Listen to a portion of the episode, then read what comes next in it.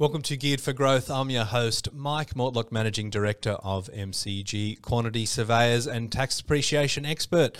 Today, we've got a special episode where we're talking about all things that Southerners need to know about buying in Brisbane. Now, I'm not sure if that was a little bit of a slight on us Southerners, but there are some interesting nuances about buying in Queensland and specifically in Brisbane as well. And with Brisbane really being a hot market for property investors over the last couple of years, it's important that we understand some of those nuances. Everything from the way contracts work to flood mapping to just just some of the nomenclature and weird ways of describing things that Brisbaneites have. And to navigate us through that quagmire is Lauren Jones. She runs Lauren Jones Buyers Agency in Brisbane, and she gives us some great tips for anyone that's looking to purchase in Greater Brisbane, including some of her hot picks for growth suburbs as well. It's a great interview with Lauren, and I'm sure you're going to enjoy it. Here's Lauren. Lauren Jones, thanks for joining me on Geared for Growth.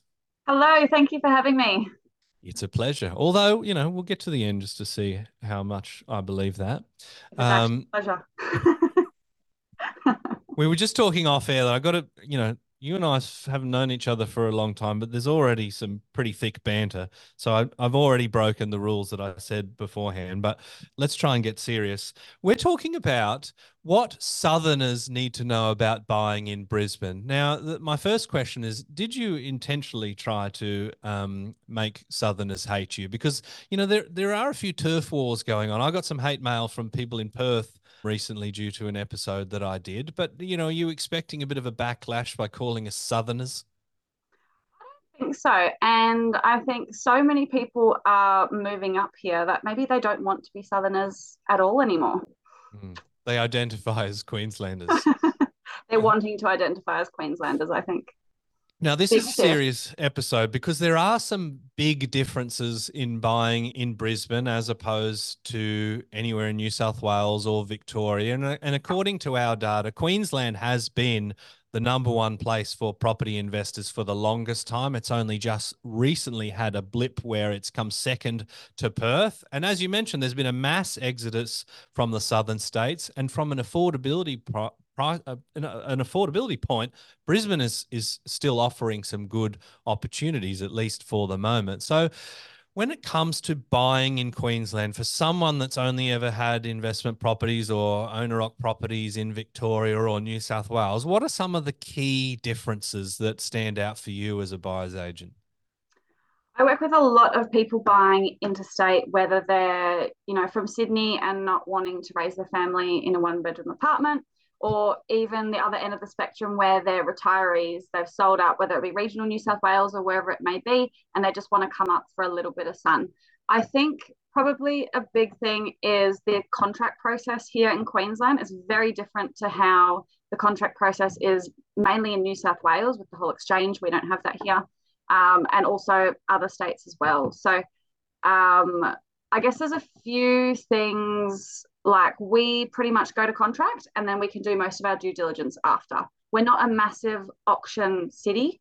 Uh, so most of the time you'll be negotiating um, either on a contract or just with an expression of interest. There are a few things to note, I guess, once you do go under contract that are different than in other states. So um, with us, we do get a five business day cooling off unless you waive that at auction. Um, however, you do get a 0.25% penalty rate. So we never want to be terminating on cooling off where we can, just because you can get penalised for that. Mm-hmm. Um, another thing that's recently been introduced, I believe January last year, is an extension of settlement. So if either party uh, needs an extension of settlement because you know maybe the bank can't settle or your funds haven't come into bank, you can simply get this five business day extension. There's no request that can be you know, granted or denied, you simply get it. So I always warn people, especially if you're moving up uh, interstate, do not book your removalist for the day of or the day after settlement. Be prepared for a settlement extension to happen. Um, there are other things as well that have recently been introduced, like smoke alarm. So you need your smoke alarm compliance certificate that needs to be provided by the seller prior to settlement, or you can get money back at settlement to have it uh, have it done. Um, and another thing, I actually just had a contract done yesterday. It was a man from Adelaide looking to buy up here. Wasn't sure if they were going to put it in his his name or in his father's name. And the father kept suggesting just put and or nominees on the contract. Hmm. We can't do that here in Queensland. And it can actually be quite risky. Like we can mitigate the risk as best we can by having certain conditions in a contract. Um, but I think my solicitor was telling me about 12 years ago, there was a case where the Queensland Revenue Office found out and they actually charged that buyer double stamp duty on the property. Oh, oh mm-hmm. Well, you Queenslanders have got a bit of a reputation for, you know, getting stuck in on land tax. I mean, we had a good crack at that, but it got repealed, thankfully. Just one time. yeah, one time. And now you're just you're trying to pinch, you know, double stamp duty. Gee, that would be painful.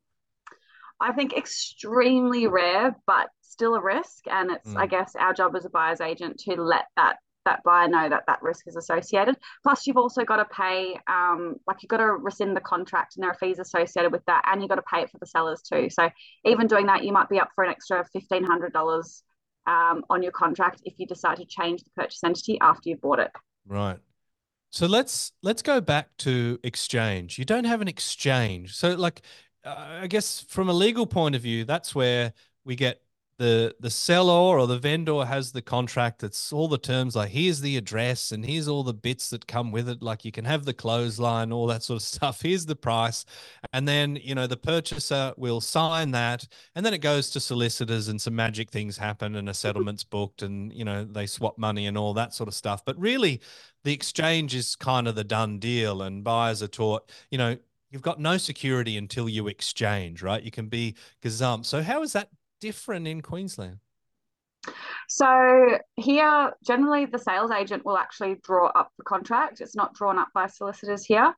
Um, I think another thing to mention is that there's very little disclosure required on these um, contracts of sale that we're signing to. So a lot of the time we can actually negotiate on contract as well. That tends to be my preferred method. So what we actually do is when we submit an offer, we submit an offer on a contract signed. And what we tend to request is a countersigned offer from the sellers. They go into the contract, they cross out the price. So it was 950, they cross it out, write a million. They initial the change, they sign the contract, they send it back to you. You then initial the change, boom, done deal. Really? Um. So you can't get gazumped. Once you're under contract, you're under contract. Even if they get an offer $200,000 higher, too bad, too sad. Yeah. So if you execute your end of the deal, then they are stuck. The only way out for them is that if you renege and you would pay a penalty for reneging as well. Say again, sorry. Uh, yep. The only way out for, say, the the sellers, if they get a higher offer, is if you don't execute your side of the contract and your side of the bargain, and then you would get a penalty as well, right? If you're not going through after you're under contract. Yeah. So if you breach your contract and they've got a higher offer, they'll pretty much just terminate on you. Yeah. Um, but here we're almost all of the contracts I will get together for clients. They will have conditions. They'll be subject to um, finance. They'll be subject to building and pest. Um, and if it's a townhouse or unit, it'll be subject to a body corp record search as well. Mm-hmm. Um, that's really important. I've I've had to terminate on this search in the past, mainly um, actually the only one I've really had to terminate on was there was maintenance reports dating back to 2014 of this complex and that had cracking in the building and rusted lintels if you know what a lintel is. Right yep. Um of course you do. And um i've got a construction degree. Everything's going to be okay. Um and no one had addressed it. So from all these old reports, I was able to send a report to a structural engineer. And just by looking at it on Google Maps, the structural engineer could tell me that the whole building needed to be underpinned um, and all the lintels needed to be replaced. So this was maybe a $300,000 job. Yeah. Um, so we, we really kind of never skip these body corporate record searches here in Brisbane. I've heard of other horror stories of special levies as well. Yep. I heard of one in a big apartment complex where they were raising a, a big special levy because they wanted to uh, replace every door, every window on the entire complex. And each uh, unit was going to be up for a $60,000 special levy. So, mm. in that instance, if you don't have the $60,000, you might look to put your property on the market and sell yeah. it. And Yeah. someone then, without doing their due diligence, might buy that property and then, you know, next quarter gets slammed with the $60,000 special levy. Mm. And you know, I'll I'll disclose my bias here, but we do do some work in the capital works fund, sinking fund space, and it's absolutely crucial to look to see whether they've got an an adequate adequate sinking fund to cover those future repairs and maintenance. And and many times we'll prepare a report, and then they'll go, okay, no, that the, the we don't want to pay that much per quarter, so we'll we'll scribble that scribble that out. We'll scribble that out, and oh look, we're just back to what we were paying before. Yay! Um, and that might seem really good for the people that are living there and paying that, but you know, eventually those costs are going to hit, and you don't want to be hit by that, right?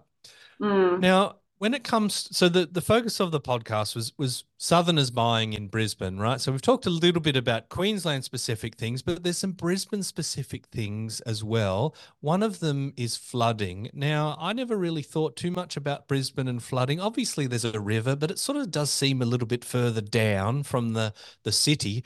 But you know, it does a great flood, the city of Brisbane. Um, what is there in and around flooding that people can look at, and how does that find its way into contracts? hmm You're not going to find anything about flooding in any contract. There is simply no disclosure required for that in Queensland. I believe there's talk of that coming into play, um, but for the moment, you've pretty much got to ask. An agent will have to tell you if the property has flooded that they're aware of. But there are two good online resources you can check. The first is the city plan that will show you what kind of flood risk is associated. And the second is the Brisbane Flood Awareness Map. So, two totally different websites, um, both run by the Brisbane City Council. Other councils will have similar kind of um, city plans and flood checker reports as well. Let's focus on Brisbane City Council. So, the, there are three types of flooding in Brisbane. The first is Brisbane River flooding, pretty obvious. The Brisbane River rises, and uh, a lot of the adjacent suburbs like Bulimba, New Farm, West End, they tend to go underwater. Um, the second is river or creek flooding. So um, probably the inner north, I would say, is the worst for this with the Kedron Brook. And a lot of areas like um, Windsor and Wilston do suffer quite a bit there. Um, but the third one that a lot of people don't know about is overland flow. And this can happen in any suburb, even away from, you know, your big bodies of water. So overland flow essentially is just where the way that the the rain follows the natural contours of the land. Mm. And it can actually be a lot worse than your river or creek flooding because it can move at such a pace. Right. Um, so a lot of people just think, you know, oh, a suburb like, I don't know, Stafford won't flood, but there will be parts in every suburb that will have these overland flow, and you definitely need to check out for that. Yeah. So, I mean, if you use a buyer's agent or you're doing your proper due diligence, you know, there's easy ways to mitigate that, right? But don't expect the contract or the agent to say, just to let you know, this floods like the blazes. Absolutely not. Um, and also on the flood awareness map tool, there's a pretty cool, um, if you click on, I believe it's the layers section, you can actually click either flood risk or you can actually view where the last three major floods have happened. So flooding happens in different suburbs in different years. So you can actually click and see, did it happen in the last flood or did it happen, you know, pre-1974? Yeah. Um, so that's pretty cool to check as well.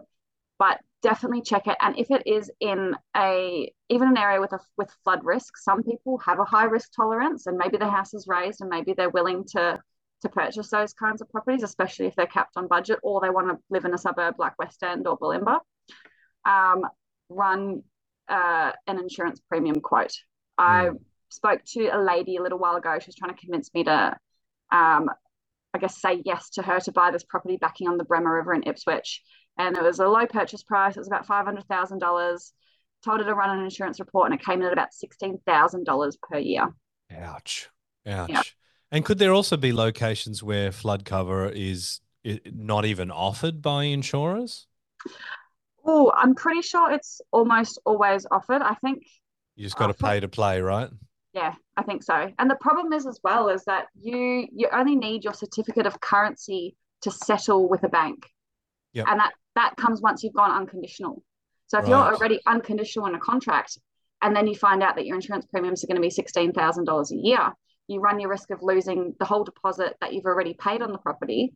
And if say for instance you buy for a million dollars and then they can only sell it for 900,000 they can actually sue you for that difference that they weren't able to get again as well yeah, that's that's something that we've come across before. That's very different to New South Wales. Is that um, people will settle on a property and they'll maybe look at insurance after, but it really has to be in place at settlement, and that can make a time constraint for okay, well, what do I actually insure it for?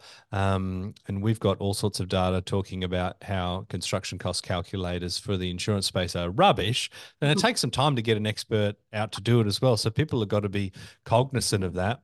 One thing that I think is a bit of a surprise that I wanted to ask you about is the Brisbane turf war. What can you tell us about the Brisbane turf war of of which side is the best. It's like that uh, American thing that the, the west side and the east side. There's gang symbols. I'm not going to try and do that. I don't want to get a drive by it in the face. But um, how serious is it in Brisbane? Look, as far as I know, there aren't any gang symbols for the north versus the south side. That's a shame. I, I could be wrong. Um, but yes, there is a massive rivalry between the north and the south side. You're either a north sider or or a south sider some people moving up they kind of pick and then once you've picked you don't really tend to move across the border so to speak. Once you do try to cross the river to the south or the north it can it can get very time consuming.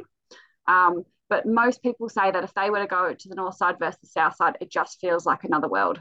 Um, mm. And i i moved to brisbane about six years ago and i 100% agree i'm a north sider I won't really venture down to the south unless, of course, I'm buying a property for a client or there's some other reason to go down there. But it just it just doesn't feel right.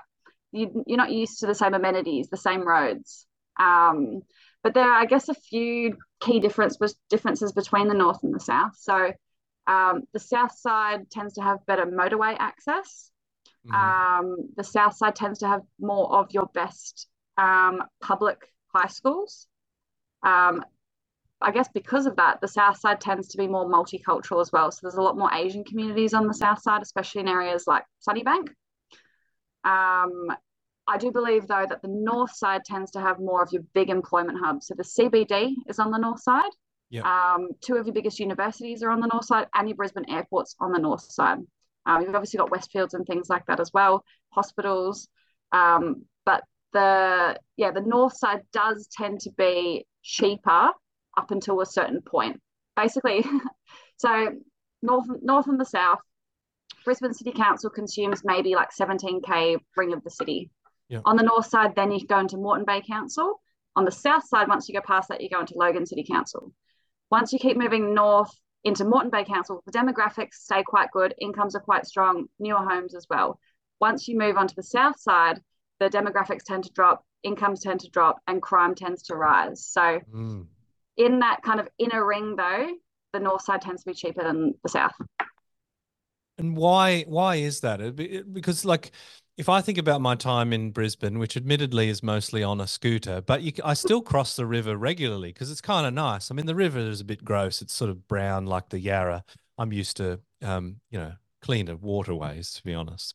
Mm-hmm. Um, being a Lake Macquarie local, but um, the south side on the river, you've got you know when when when the like channel 7 news sort of reports from there it's always on that little lagoony beachy sort of thing and then there's the lovely archways with the um, now maybe these are just touristy things that you're going to laugh at me for enjoying but you know they've got the archway with all the greenery on and they've got the lovely restaurants you know there seems to be like 18 different japanese restaurants there and i've, I've tried at least 16 of them. Um, is proximity to that where people are paying a premium, but that's really it? See, that kind of South Bank precinct I find tends to be more tourists. Yeah, um, here we um, go. Yeah. I knew it was um, coming. Well, so I guess housing in close proximity to that, you're mainly looking at West End, and West right. End has a lot of high rise apartments mm. um, or small character homes, and a lot of the area floods as well. Um, so that's that's really more a kind of tourist part of the city. Yeah. So where where are the locals? Where are the sort of moneyed locals on the south side living? What are the suburbs? On the south side, mm. uh, Camp Hill is always um, pretty hot and pretty desirable. Holland Park as well. Yep. Um, and Bulimba, Norman Park, East Brisbane, those kind of inner suburbs. And what's yep. interesting as well is that a lot of those suburbs do flood as well. Right. Um, and people just kind of accept the fact that to live in those areas in a particular property, you've got that flood risk. Mm. And, you know, I've done a little bit of work on some of those south side suburbs that you mentioned. I think Camp Hill. Um, that's where you get those traditional Queenslander style homes, which are kind of flood proof because they're on stilts, right? Like, so the the image, the quintessential image that us dirty Southerners perhaps have, is that all your houses are on these big posts. So you know, flooding isn't really an, an issue, but there's not that many of those homes around the Brisbane CBD anymore, is there? Uh, most of the homes, I guess, in a couple k's from the city have been knocked down and they've turned into high rise. But yeah. you still see them in a few suburbs, like I guess the inner north, like Windsor, Wilston is full of them, Clayfield's full of them. Um, but the stumps, you, you, never know how, how high a flood's going to rise. Mm. Um, and a lot of them simply just weren't built up on that. Um, even, you know, they may have flooded in the past and the next person will go along and buy it knowing that it floods and they'll plan to raise it to to reduce that risk for themselves. But a lot of the time it just kind of gets forgotten. Mm. Yeah, um, interesting. Um, but it's funny as well. A lot of, um, I guess, Southerners wouldn't understand our lingo in Brisbane. So we were talking about this before, where a lot of the time when you're buying property in Brisbane, agents you'll hear them referring to it as a post-war or a pre-war home. So pre-war. So we're talking World War Two, right? Yes. Because there's been a few wars, um, yeah, but World War Two. Right. Okay. Um, and as well, so even um, a lot of the demolition control is based around, around these pre-war, post-war homes. So if you're ever on that city plan and you notice that something is pre-1946 and it has what's called a traditional building character overlay or TBC as we call it, if it's got both of those things, you can't demolish it. If it's mm. one or the other, you can demolish it. Yeah, okay. So they're saying that it has historical significance, just a heritage overlay, as we might call it here in uh, the South. Yeah, we've got heritage overlays as well, but this is slightly different. Like any any post-war home, you can knock over. Um, another funny thing is in Brisbane, we refer to a double-story home as a high-set home, even if it's not legal height underneath. And same with a single story. You know, won't really hear anyone call it a single story. It's always called a low set home. Um, can I just put out there that that is ridiculous? Mm, okay. High set or low set? Yeah. Mm-hmm. Look, I've heard that before, and and I don't know what I thought it meant, but now uh, you've basically just said, has it got stairs or not? You know, in internal stairs. Like that seems to be the big difference. High set or low set. High set, low set. Yeah, double story versus single story. Yeah. Okay. All right. Um, you just don't like unimpressed, I mean, aren't you? well, you know, like I I bought a car in Brisbane and flew up there and drove home. You know, not that long ago. It's not that far, but you know, you've just you know you've got gang signs you you don't know how to label houses properly you know it just it just goes to show there's there's quite a lot of differences.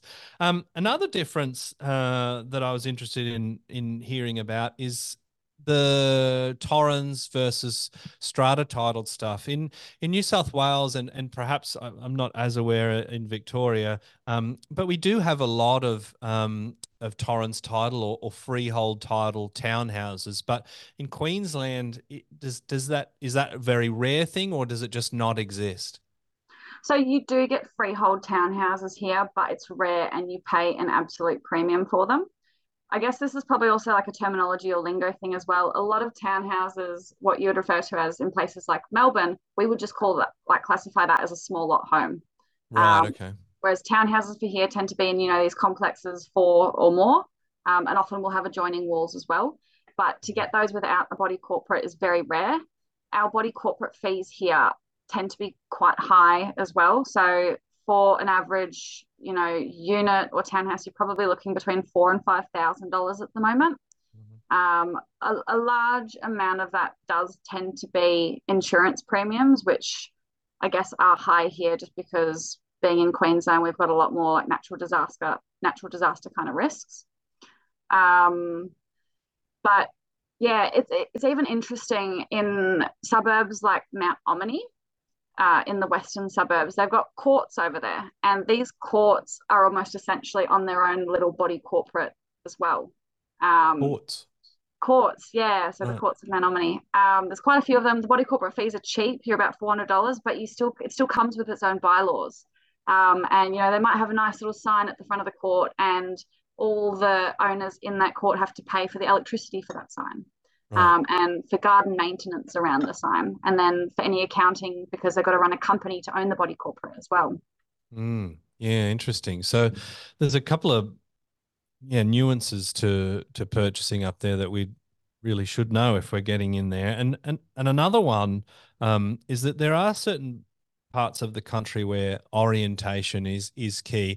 I think my Victorian friends tend to talk about it much more than us Novocastrians. But talk to us about orientation in in Brisbane, what sort of premium would you pay for, say, a northeast facing property compared to a south facing property? Orientation doesn't really affect the price of property here. And it's funny because I obviously obviously speak to home buyers every single day. And I couldn't tell you the last time any home buyer has indicated to me that they want any kind of orientation. Mm it's our our temperature is very livable year round so it's not like places like melbourne where you can't go outside at all in winter months if you don't have a north facing yard mm. i mean um, without this sounding too much like a tourism Queensland uh, advertisement, th- there has to be there has to be some value in the sun popping up in s- a certain location of the property. Like, is there not sort of mold issues, or is it just you know do Queenslanders not like you know sitting on the the balcony having their morning cup of tea as the sun sort of comes up in their face? So is it just it just isn't a thing? I mean, I guess sunset's probably paying to a thing, but you're not really going to pay anything extra for it. Probably the most the most effective thing is the western sun. That is brutal here, mm-hmm. um, and a lot of um, I guess even unit complexes and things like that. They'll actually have shutters only on the western side, just because right. it can heat your house up like crazy. But yeah, similar to even flight pass. Flight pass here don't impact the price of property. Mm. See, I love flight pass. Um, I, you know, because I like aviation, right? So I, I covered them, but in most parts, I mean, I've I've seen protracted forums that are getting very heated about, oh, the flight path for the new um, Western Sydney airport has been announced, and how's that going to influence values? And everyone getting very jazzed up about that. But uh, what is it that's peculiar about, say, Brisbane? Is the the planes aren't you know they're coming in over the ocean a little bit more, or a, Brisbaneites just a little bit more enthusiastic about aviation? What what what do you put that down to? I don't think it's an enthusiasm about aviation. It's a shame. I hoped um, it was. So most of the planes in the past used to come in from the south. So areas like Morningside would get really hit hard with um, the, the noise. But since we've got this second runway, there's been a lot of other areas that are now getting impacted by flight noise. So I live um, in Ascot, and only now do I ever really hear planes. Um, but there's been there's been also kind of dramas and talks about what they're going to do with this second runway, and they don't know who's going to get affected, where they're going to put these planes. So there's even been talks that you know on a Monday they'll run it over by Wynnum, on a Tuesday they'll run the planes over Ascot, and just have like a little cycle. So I don't actually know what's going to happen there someone's always going to get upset. But mm. yeah, I don't think at the end of the day it'll impact property prices at all because it hasn't on the south. And some of those inner south areas where you get the highest noise pollution from planes are some of the most expensive areas in Brisbane. Mm, interesting. Maybe rich people like aviation more. I'm trying. I'm I'm really trying here. anyway, um, let's uh, let's finish it off if you wouldn't mind with okay we've talked about the nuances of buying in in brisbane. I've certainly learned a lot and i'm sure anyone that's not from brisbane has as well. But you know this is a property investing podcast and everyone is going to want to know lauren where are the hot locations? You talked about the north being cheaper in some respects apart from you know you're going out of a tight ring in the south and then it gets a little bit different with your you know social SEIFA scores plummeting and that sort of thing. But where do you see opportunity for investors? And maybe I can frame that by saying, look, investors typically will engage at a lower price point. Our data is, is kind of saying that, you know, the average price people are paying for investments in and around or in Queensland is around that sort of 700 mark, 750 probably at a stretch. Where are some of those locations where you're seeing good opportunities for capital growth? So I see the same. Most of the um, investors that engage with me, they tend to be around the six to seven hundred thousand dollar mark. I actually won't purchase property for investors under six hundred thousand dollars anymore. I think you compromise too much on both the asset and the location. Mm. I tend to find the best value in around that southern Moreton Bay region. Um, however, it is one of the hottest markets at the moment. So I've, I think the two hottest markets in Brisbane at the moment are your two bed units, like within maybe a seven or eight K ring from the city. You're getting 50, 60, 70 groups through these properties at the moment, and you're getting 20 to 30 written offers again. It is nuts. I'd say that second, that the under probably $800,000 house price, that's probably, I guess, equal or second most um, hot market at the moment. I was talking to an agent the other day who listed a property in Morayfield which is uh, next to Caboolture. So it's got quite a bad reputation for, I guess, high crime, low de- demographics. He listed the property online. He had 97 groups through the first open home and 45 written offers. Oh my gosh. Wow. Um, so I think those are the two hottest markets at the moment. Whether if you buy into those markets at the moment, you're almost paying a premium. Who knows? Mm. Um, but yeah. Are there any sleepers? Ones that really haven't been growing that you kind of see as having some um, potential. You know, maybe maybe they're ugly duckling suburbs that are about to turn into swans, or just areas that you think are a bit undervalued. I think there's two suburbs in the north, and that would be Geebung and Bracken Ridge. Both of those you need, you know, 800 to a million to get into, though. And the reason why I think they're going to go really well, at least over the next 12 months, is that they performed really badly over the previous 12 months in the high interest rate environment with tight construction. So a lot of the homes there are older homes, maybe 70s or 80s, and they need a little bit of love. But those they're they're just starting to pick back up again now because people are willing to do renovations and they're pushed out price wise again. So I think those two suburbs will do really well over the next 12 months. And just one last question on the market, if you wouldn't mind. Uh, Post COVID, Brisbane went bananas to the point where we were talking, you know, almost like 30 grand a month prices were moving. And then it sort of seemed to sort of have a little, it went, had a bit of a cup of tea, a couple of deep breaths, and then it went again. Um, what what are you seeing on the ground with Brisbane? How much more do you think it has to run in the cycle? See, I think it'll go at least another six months, maybe the full 12 months, and it's supply and demand. There is mm. so much demand at the moment and so little stock. I've never I've never found it harder to buy property. Buying property during the COVID boom was a piece of cake compared to buying now. At least there was stock back then. Now there's lots of demand and no stock. Mm. Interesting. Well, it's a challenge for people that are wanting to to get involved there, but you've highlighted some good areas and you've given us a really good overview about some of the interesting and some right sometimes downright weird things about buying in Brisbane. So Lauren, thanks very much for sharing all of that gold today. Amazing. Thanks, Mike.